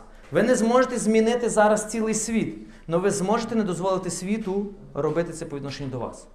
Добре? Це для вас ця інформація, для зміни вашого життя, вашого подружжя, ваших дітей, а не для того, щоб ви зараз прийшли і робили революцію в своїх сім'ях, в своїй родині, на своїх парафіях. Ні, вони мусять побачити зміну в твоєму житті. Вони мусять прийти у твою сім'ю і побачити і сказати, слухай, як ти так любиш свого чоловіка? А чому ти так любиш своїх дітей? А як ти так така стримана в стресах? І коли вони будуть замітять зміни, тільки тоді почнуть говорити, хто це зробив. Коли тих змін нема, а ти починаєш розказувати, як треба іншим жити, то це лицемірство і фарисейство. І неважливо, який ти експерт, і знаєш всю родину бісів поіменно, звідки вони прийшли, і що, і як вони контролюють ті планети, і галактики, і все, все, все. Тебе пекло твоїй сім'ї, а ти експерт, як спасти цілий світ. Ти гониш за між галактичними бісами вже, а в тебе тут шнир, який розбив твою сім'ю. А ти розказуєш, як зараз ти зв'язуєш континентальних бісів, між е, конфесійних бісів. Ти себе зв'яжи. так? Того біса, який називаєшся ти. Найбільший біс це наше незнання, дорогі, бо ми руйнуємо своє життя. А якщо там є біс, який допомагає, то цього, з тим бісом, повірте, легко розібратися. Але з тим бісом, на який називаєшся ти, ото проблема, дорогі. З тим не дуже легко розбиратися. Чому? Бо це є вільна воля. А вільна воля не вимолюється. Тобто е, переміна мислення не вимолюється, це праця, титанічна праця, змінити свої реакції, свою поведінку. Добре, дорогі, Лука 10, 18, 19. Він же сказав: Я бачив сатану, що падав, наче блискавка, падав з неба. Ось я даю вам владу наступати на змію, скорпіонів, на всю ворожу силу, і нічого вам не пошкодить. Добре, дорогі, ми будемо переходити зараз для того, щоб. Ага, отут ще є. Марко 16, 15, 18, це важливо. І сказав Ісус: Ідіть же по всьому світу та проповідуйте Євангелію всякому творінню. Хто увірує, охреститься, буде спасений. Хто ж не увірує, буде осуджений. Ось чуда, що будуть супроводити тих, які увірують. Ім'я моїм виганятимуть бісів, будуть говорити мовами новими. Гадюк руками братимуть. Хоч би що смертоносне випило, не пошкодить їм. Гадюк. Гадюка це символ слуг сатани. Коли Ісус каже, гадюк братимуть, це не змію, яка в лісі літає, чи в зоопарку ви там злапали її. І це. Це не це. Гадюка це символ слуг сатани. Так? Вони будуть противитись, вони будуть вас кусати. Тобто відьми будуть посилати прокляття. Що робила Юстина, відбивала всі атаки сатани. Так? Що зробив Юстин, е, послав прокляття? Хвороби, бідність, ніщита. Так? Гадюки будуть кусати. Але що пообіцяв Бог? Вам це не пошкодить. Ви маєте мати ту свідомість. Якщо Ісус тобі, а ти з Ісусом, то тобі нічого не пошкодить. Ніякий континентальний, ніякий міжгалактичний, який би він не був. Він, то не означає, що він тебе трогати не буде. Ні. Буде. І ти будеш відчувати цей тиск в думках, в похоть, емоцій. Тіло твоє навіть буде відчувати цей тиск. Але пам'ятай, хто твій цар? Іди, стань на коліна, вдягайся в зброю, виступи в битву і переможи. Оце називається ви переможці. Це не означає, що ви не, не ви переможці, але ви навіть не вступите в бій, бо я за вас вже виграв. Багато християн мають неправильне розуміння. Нам не треба воювати з сатаною, бо Ісус вже виграв. Це так само, як кажуть, нам не треба проповідувати Євангелія, бо Ісус вже всіх спас. Так? Це правда? Ну правда, що Ісус спас? Так. То для чого проповідувати Євангелія? Нам не треба вже молитися за хворих, бо Ісу... ранами Ісуса вже всі зцілені. Так? Ісус переміг сатану так. То що ви про того сатану постійно говорите? Це, ну, це дві крайності. Одне вони говорять правду, друге вони говорять зовсім протилежне. Тому ви маєте мати православне мислення. Коли я кажу православне, це не означає, що це не католицьке. Правильне мислення. Бо слово православне означає правильне мислення. Правильне, без двох крайностей. Бо вам не зійдеться потім практична віра у вашому житті. У вас буде ідеальна теорія і протилежна практика, і ви будете пробувати, знаєте, ті інформації, воно не поміщається, воно не сходиться з вами. Тому ми йдемо до відьми, зливаємо віск, і йдемо до відьми вами, і стоїмо в першому це, в першій е, рядах церкви і молимо, Господи помилуй. Як можуть взагалі зійтися ці дві теорії у нас? А виявляється, що можуть. А ми, як Україна, можемо доказати, що можна служити двом богам. Так чи ні? Так. Це коли у нас теорія одна, практика зовсім інша. Так не має бути. Тому Ісус каже, чому ви на мене кажете, Господи, Господи, а ви слухаєте сатану? А ми кажемо, «А, ну не знаю, Ісус, бо ти не маєш сили, а сатана має. Тому якщо у нас проблеми, ти ми молимося, ти не допомагаєш, а відьми допомагають. Тому, тому. Така відповідь у нас? Як би ми виправдалися? Добре. Царство Небесне. Ма, царство Небесне має розповсюджуватися, але царство темряви так само без бою не здасться. Є два царства, які воюють. І тепер питання: ти воїн або одного царства, або другого. Ти не турист, ти воїн. Церква, знаєте, церква є трьох видів. Перш, церква воїнствуюча, церква терпляча і церква прославлена. Передивіться, ще раз вам нагадаю. Це. Церква воїнствуюча, терпляча, прославлена. Церква воїнствуюча це тобто церква, яка на землі, терпляча це церква, яка в чистилищі, і прославлена, яка прославляє Господа. Так? Супер. Ви з тим спорити не будете катехізм католицької церкви, так? Супер. Тепер дайте я вам скажу таку одну ніч, е, річ. Ми церква воююча, а не туристична. Ми не туристи в церкві. А більшість християн думають, що вони туристи в церкві. Їм все належить. All inclusive. Той ксьонс неправильно кадить, то мені не так правильно подали, той сказали так. Ми, як туристи, тоді ми маємо претензії до всіх, що нас неправильно обслуговують. Правильно? А коли ти на війні на передовій, то ти нікому нічого не кажеш, спиш в окопах, пулі літають, ти взагалі щасливий, що живеш. Так? Яке ти маєш відношення до церкви? Ти турист чи воїн? Якщо турист, ти будеш недовольний нічим. Ти завжди будеш бачити, що там погана, там погана церква, там. Та вся церква погана. Ви не знайдете ідеальної церкви, бо церква свята, а ти поки її не бачиш, бо тут треба побачити духовним світом. А все, що ти шукаєш, це плоть. А плоть завжди знайде когось поганого, і ти скажеш, що мені треба йти інакше. Йди, будь ласка, хто тебе не тримає взагалі. Але ви не знайдете ідеальну церкву. Бо в церкві є люди, а люди не ідеальні. Це розумієте? Нам треба мати вище розуміння. І тому ми воїнствуючі. А з ким ми воюємо? Ну як з ким? Та православні проти католиків, католики проти протестантів. Так? Нам постійно треба доказувати, що ті справа наліво, а ті зліва направо. А ті взагалі не хрестяться. Грішники. Ті до Святого Антонія, ті до е, Матері Божої, а ті до Миколая Чудотворця. До кого краще? Я завжди дивуюсь, а чому ніхто до апостола Павла вервичку не молиться? До Юди Тадея моляться. До Шеко. А до апостола Павла ніхто не молиться вервичку. Він що, поганий апостол будь що? Ні, бо просто ніхто не придумав. Хтось придумає і переконає, що воно допомагає, і цілий світ буде молитися вервичку до, до апостола Павла. Дивіться, та нема проблем моліться, в тому немає нічого поганого. Ну якщо ми приземлені тільки такими речами, то це туризм. туризм. Ми не знаємо, проти кого ми воюємо. Церква воює, воїнствуюча. Ми воюємо проти духів, каже апостол Павло, злоби, проти сатани, який хоче розрушити цю церкву. І тепер ми маємо зброю, яка церква нам дає цю зброю. Кров, тіло Ісуса, таїнство, це, це зброя. Вдягнись І вступив в бій, дай йому по зубах, по хвості, він тебе буде пробувати кусити. А ми починаємо говорити, ти з якої парафії? А, знаю, знаєте, Оксьонзе, там сектант він, так? А ти там що там? А, і ми воюємо одні проти одних, навіть не розуміючи, що ми зараз воюємо проти церкви Христа, коли вбиваємо одні одних. Як я тішуся тут, коли я вчора був на літургії, дивлюся ті корейці, чи японці, чи китайці. Корейці? Ви розпізнали? Ну, не знаю. Ну, одним словом, з азіатських країн. Там африканці, там такі люди, похожі на українців навіть були.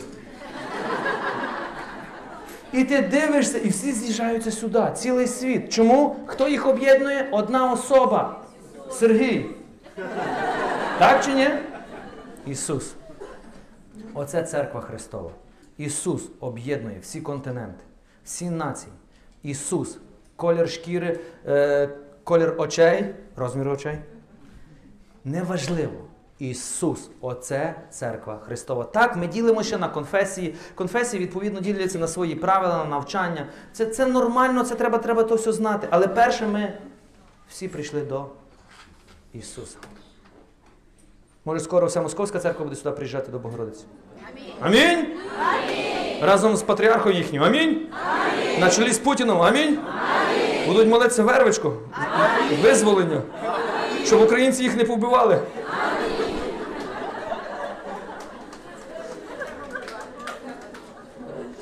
Ну амінь. Якщо так буде, то знайте, що це тільки Бог таке міг зробити.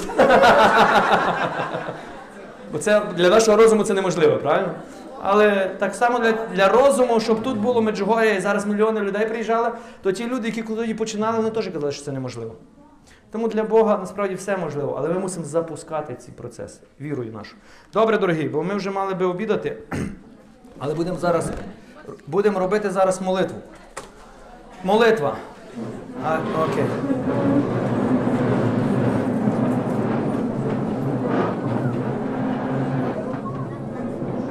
Можемо не робити молитву, можемо йти на обід.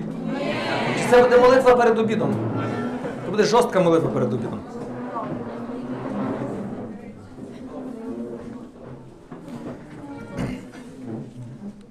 Ми насправді дійшли вже до закінчення. Е, Ми спізнали ну, структуру сатани, його ієрархію, ми спізнали його пастки. Тепер для чого ми це все спізнали? Для того, щоб зараз це розрушити. Бо це не є Божа воля. Ні для тебе, ні для твоєї сім'ї, ні для кого. Ісус насправді хоче, щоб ми були вільні. Для того Він прийшов звільнити нас із влади сатани. Але пам'ятайте, що вільність не здобувається автоматично. Вона відбувається рівно настільки, скільки ти усвідомлюєш, скільки ти дозволяєш. Це те, що Ісус сказав Євангелії від Івана, 8 глава. Пізнайте істину, і істина рівно стільки, скільки ти пізнаєш істину, рівно стільки істина тебе звільняє, не більше і не менше. Розумієте це? У вас будуть претензії, чому не зразу? Тому що ти не спізнав істину зразу. Якщо ви спізнали істину, що Ісус Спаситель, то рівно настільки ти будеш звільнений, ти будеш отримаєш народження з висоти. Якщо ти спізнаєш наступний рівень істини, що Дух Святий це утішитель, і він хоче бути, то ти будеш вже хрещений Духом Святим. Так? Якщо ти спізнаєш істину, що е, треба молитися на мовах дари проли харизми, то далі починають активізуватися всі дари проли харизми. Якщо ти пізнаєш істину, що Ісус цілитель, то ти починаєш ем, ходити вже в зціленню. Якщо ти починаєш пізнавати істину, що Ісус помер за твої прокляття і Він може розрушити, то ти по чуть-чуть. Розумієте це? Не зразу все, а пізнання. І одна особа залишиться на одному пізнанні, що він тільки Спаситель. Все, вона буде в цьому ходити. Але всьому решту буде сатана е, контролювати. А далі інша, інша, інша, інша. І тепер до кінця нашого життя ми будемо пізнавати. От чому ніколи не зупиняйся в пізнаванні. Бо чим ближче до Господа, як святі отці казали, чим ближче до Бога, тим більше вони усвідомлюють, з чого їм ще треба звільнитись. Так? Тому вони кажуть, чим. Пізнайте істину. То вже включили сирени, бо молитва має починатися.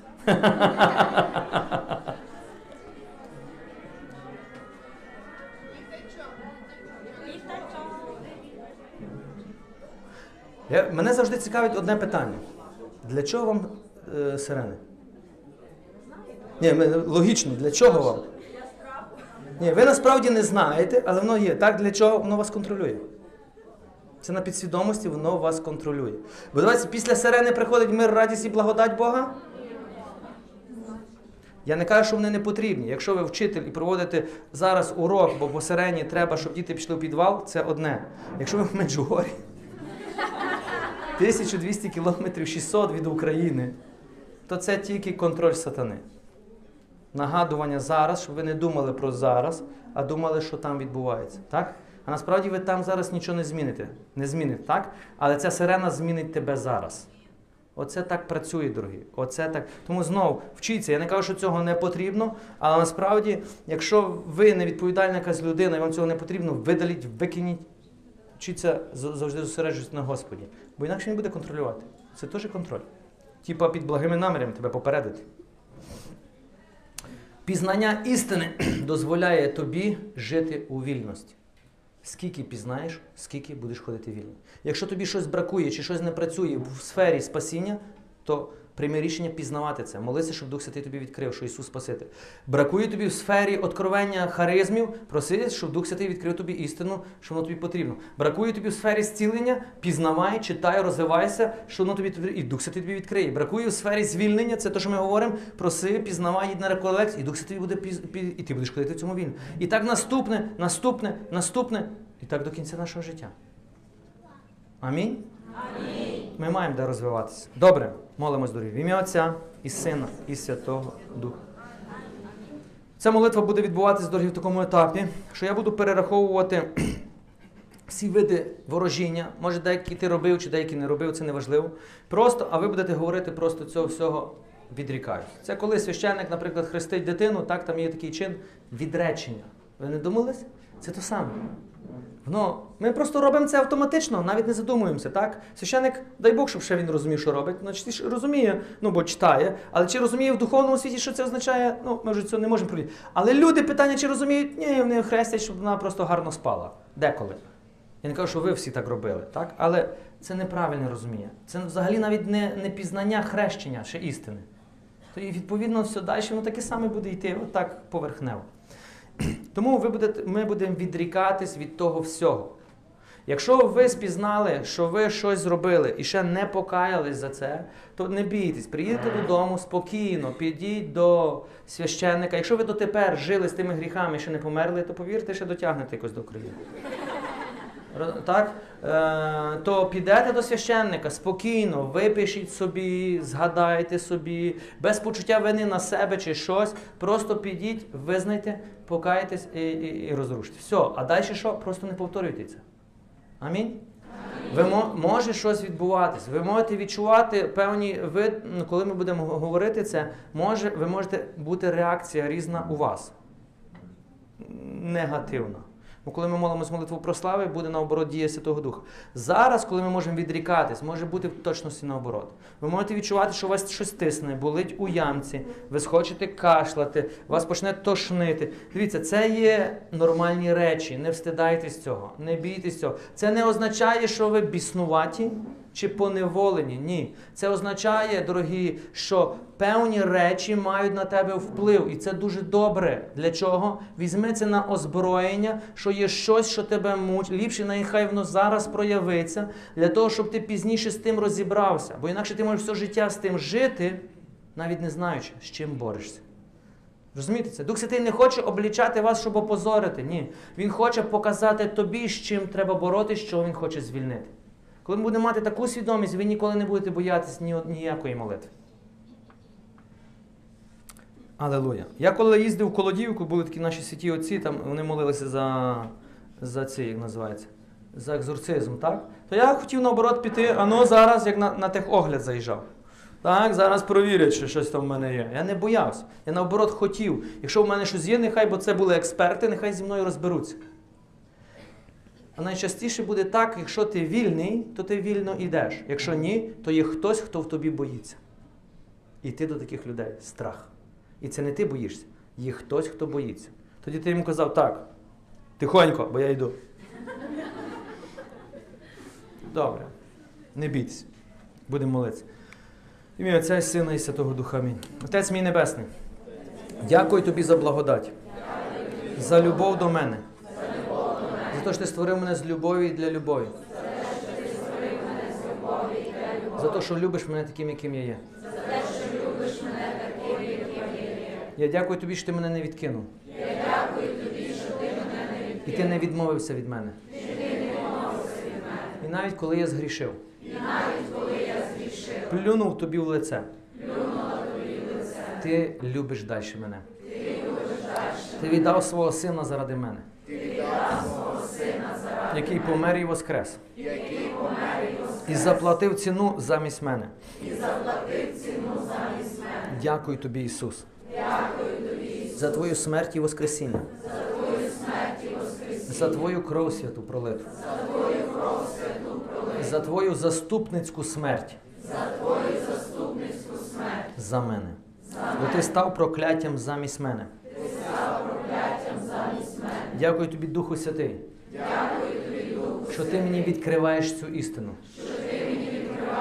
Ти даєш мені пізнати цю істину. Що ти відкриваєш всі пастки сатани. Де я вже попав чи попала? Де я вже попав чи попала? І показуєш мені вихід. І показуєш мені вихід. Дякую тобі, Духу Святий. Дякую тобі, Духу. Ісус, я проголошую тебе. Ісус, я проголошую тебе своїм Господом. Своїм Господом. І особистим Спасителем. І особистим Спасителем. Я проголошую тебе. Я проголошую тебе моїм царем. Моїм царем. Моїм Богом. Я віддаю тобі все своє життя. Я віддаю тобі все своє життя. Минуле, Минуле. Теперішнє, теперішнє і майбутнє. Я відмовляюсь від, від будь-якого методу спасіння. Я відмовляюся від будь-якого методу спасіння. Який суперечить твому методу. Який суперечить твому методу. Я спасений через смерть і воскресіння Твоє. Я спасена через смерть і воскресіння Твоє. Я приймаю це вірою. Я приймаю це вірою. І нехай так буде. І нехай так буде. Тому сатана. Тому сатана. Я відрікаюсь від тебе. Я відрікаюся від тебе. Від всього того, що ти насіяв у моє життя. Від всього того, що ти Свідомо чи несвідомо. Свідомо чи несвідомо. Я відрікаюсь. Я відрікаюся. Магією культизму. Магією культизму. Ворожіння і прокляття. Ворожіння і прокляття. Ходіння до ворожків, до знахарів, до медіумів. Ходіння до ворожків, до знахарів, до медіумів. Відрікаюсь. Відрікаюся. Наступне я буду просто читати, а ви, коли скажу відрікаюсь, то ви скажете відрікаюсь. Добре, бо цього буде багато. Я відрікаюся від скидування сірки, скидування хліба, виливання воску, викачування яєць, спалювання рожі. Відрікаюсь. Відрікаюсь. Я відрікаюсь від викликання духів, віри в забобони, віри в астрологію, віри в гороскопи, віри в знаки зодіаку. Відрікаюсь.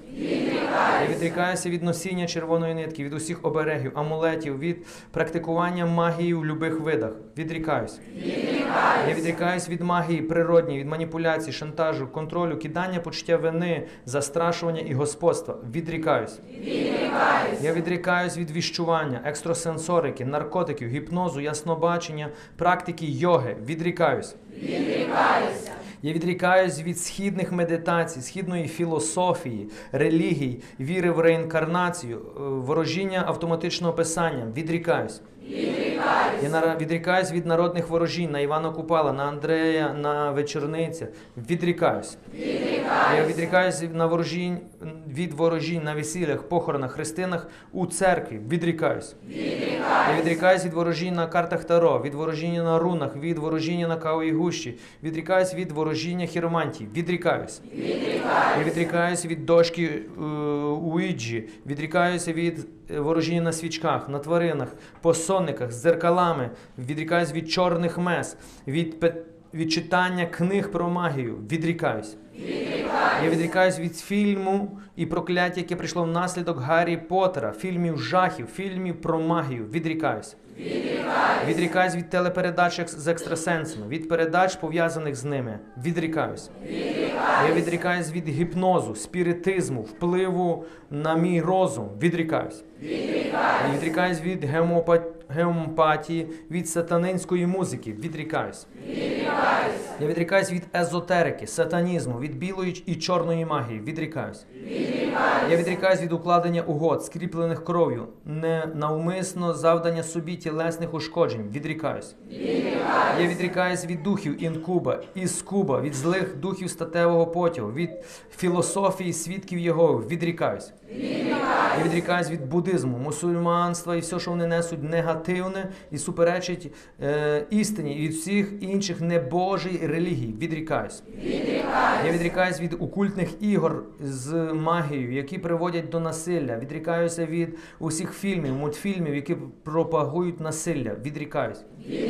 Я відрікаюсь від левія... левітації, від е, рухів New Age, їхніх книг, предметів, навчань, їхніх ліків, їхньої музики і відео. Відрікаюсь. Я відрікаюсь від нейролінгвістичного програмування, від бажання контролювати інших і контролювати їхні думки. Відрікаюсь. Я відрікаю від мармонів, масонів, від е, Харі Крішнів, від природньої магії, від контролю над іншими, від шантажу. Відрікаюсь. Я відрікаюсь від агресії, бунту, осуду, від почуть кидання почуття вини і приймання відчуття вини. Відрікаюсь. Я відрікаюсь від страху, від усякого виду страху. Відрікаюсь.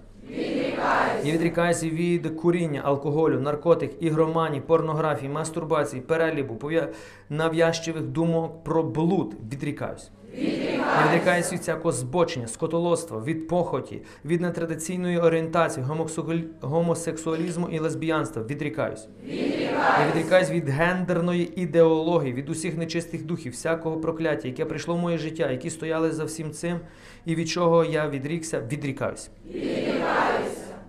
Ісусе, я визнаю, що я згрішив перед тобою. І прошу прощення за всі свої гріхи. І прошу прощення за всі свої гріхи. Очисти мене своєю кров'ю. Очисти мене своєю кров'ю. Ім'я Ісуса Христа. Ім'я Ісуса Христа. Я руйную владу всякого прокляття. Я руйную владу всякого прокляття. Яка стоїть за цими, за цими, що я назвав. Відрікаюсь від всякого злого духа. Який стоїть за цими прокляттями. Ім'я Господа мого Ісуса Христа. Ім'я Господа мого Ісуса Христа. Кров'ю Ісуса Христа. Кров'ю Ісуса Христа. Я анульовую всяку сатанинську сітку. Я анульовую всяку сатанинську сітку. Кинуту дьяволом через окультизм. Кинуту дьяволом через окультизм. На моє життя на моє мислення, на моє здоров'я, Духу Святий, наповни мене своєю благодаттю, віднови мене, зціли мене, звільни мене, навчи мене шукати тебе. І навчи мене чути Твоє Слово і Твою волю. Я відрікаюсь від всього, що дали мені з'їсти, випити чи підсипали. Я З метою хвороби смерті. З метою хвороби смерті. Я відрікаюсь смерті і все, що пов'язано з смертю. Я відрікаюся смерті і все, що пов'язано з смертю. Перечасна смерть, суїцид. Перечасна смерть, суїцид. Я відрікаюсь хронічної хвороби. Я відрікаюся хронічної хвороби. Рак і всі інші хвороби, і всі інші хвороби, які були послані, щоб мене вбити. Які були послані, щоб. Я від цього відрікаюся. Я від цього відрікаюся. Я відрікаюсь від усіх нещасних випадків. Я відрікаюся від усіх нещасних випадків. Я відрікаюсь від мамони. Я відрікаюся від мамони. Від любові до грошей і до речей цього світу. Від любові до грошей і речей цього світу. Я від- відрікаюсь від духа жадності. Я відрікаюся від ніщ... нещ... ніщити. Я відрікаюся від ніщити. Бідності. Бідності. Я відрікаюся від війни. Я відрікаюся від війни. Насильства. Насильства. Вбивства. Вбивства. Я від цього відрікаюся. Я від цього відрікаюся. І розрушую це все кров'ю Ісуса Христа. І розрушую це все кров'ю Ісуса Христа. В ім'я Ісуса Христа. Тепер моляться ті, які мають дітей е, до 18 років. Кажіть, владою, жінка, е, тато каже владою батька, жінка каже владою мами. Я зв'язую і розрушаю. Всяке прокляття, яке було кинуте на моїх дітей. Чи я сам на них кинув? Я зв'язую і анульовую. Всяке прокляття. І анульовую кров'ю Ісуса. І всякий дух, який стоїть за цим прокляттям. Я наказую тобі вийти від моїх дітей. Владою батька і владою мами. Я звільняю благословення на моїх дітей. Будьте благословені. Я благословляю вас на спасіння. Я благословляю вас на зцілення. Я благословляю вас всіма благословеннями Божими. І я благословляю всі майбутні покоління. До тисячного коліна. Іменем Ісуса Христа. Мої діти будуть служити живому Богу. Можете вже всі казати. Мої діти будуть служити живому Богу. Вони будуть його інструментом на цій землі. Вони будуть його інструментом на цій землі. Вони війдуть у покликання, яке Господь має для них. Вони йдуть у покликання, Господь має для них. Бо Господь сказав, спасусь я і спасеться весь мій дім. А я вірю моєму Богу. Якщо він каже, то так і амінь.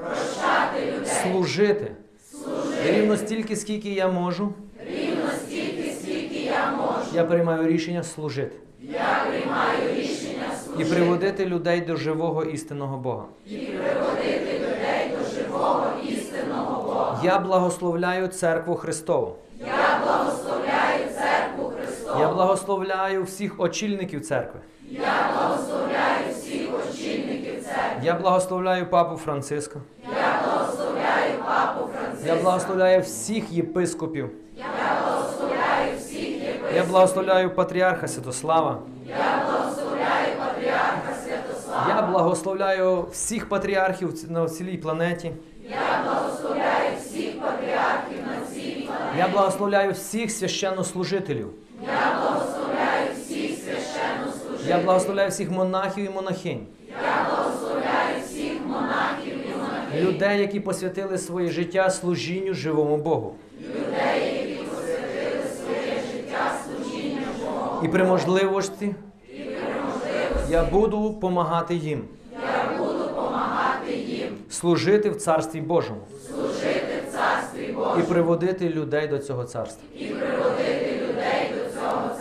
Я благословляю майбутні покоління. Я благословляю на покликання. Я благословляю на покликання. Монаше. Монаше. Священиче. Священиче. Щоб церква Божа розширювалася. Щоб церква Божа розширювалася. Я благословляю церкву на Україні. Я благословляю церкву на Україні. І всіх, хто ходять до цієї церкви. І всіх, хто ходять до цієї церкви. І всіх, хто не ходить ще. І всіх, хто не ходить ще. Господи, навчи мене. Привести людей до Твого тіла. Привести людей до Твого тіла. До Твого, до Твого царства. До Твого царства. Пресвятая Богородиця. Пресвятая Богородиця. Заступайся за мене і, моє, і мою сім'ю. Заступайся за мене і мою сім'ю. За моїх дітей і майбутнє покоління. За моїх дітей і майбутнє покоління. За моє село і місто. За моє село і місто. за мою країну, за мій народ, за мою армію, і благослови моїх ворогів. Я благословляю всіх своїх ворогів. Я благословляю всіх своїх ворогів. Ті, які вбивають мене, Ті, які вбивають нищать мене, і хочуть моєї смерті. І хочуть моєї смерті. А я поступлю з вами як син Божий. А я поступлю з вами як син Божий. Я вас благословляю. Я благословляю. Я благословляю, що ви прийшли до пізнання істини. і відреклися від смерті, ненависті і насильства. І відреклися від смерті, ненависті і насильства. В ім'я Ісуса. В ім'я Ісуса. Нехай так буде. Нехай так буде. Я проголошую мир на Україні. Я проголошую мир на Україні. Я проголошую мир в Росії. Я проголошую мир в Росії. Я проголошую мир на цілому світі. Я проголошую мир на цілому світі. Ім'я Ісуса Христа. І нехай буде прославлене святе ім'я. І нехай буде прославлене святе ім'я Отця, Сина і Святого Духа. Амінь. Аллилуйя.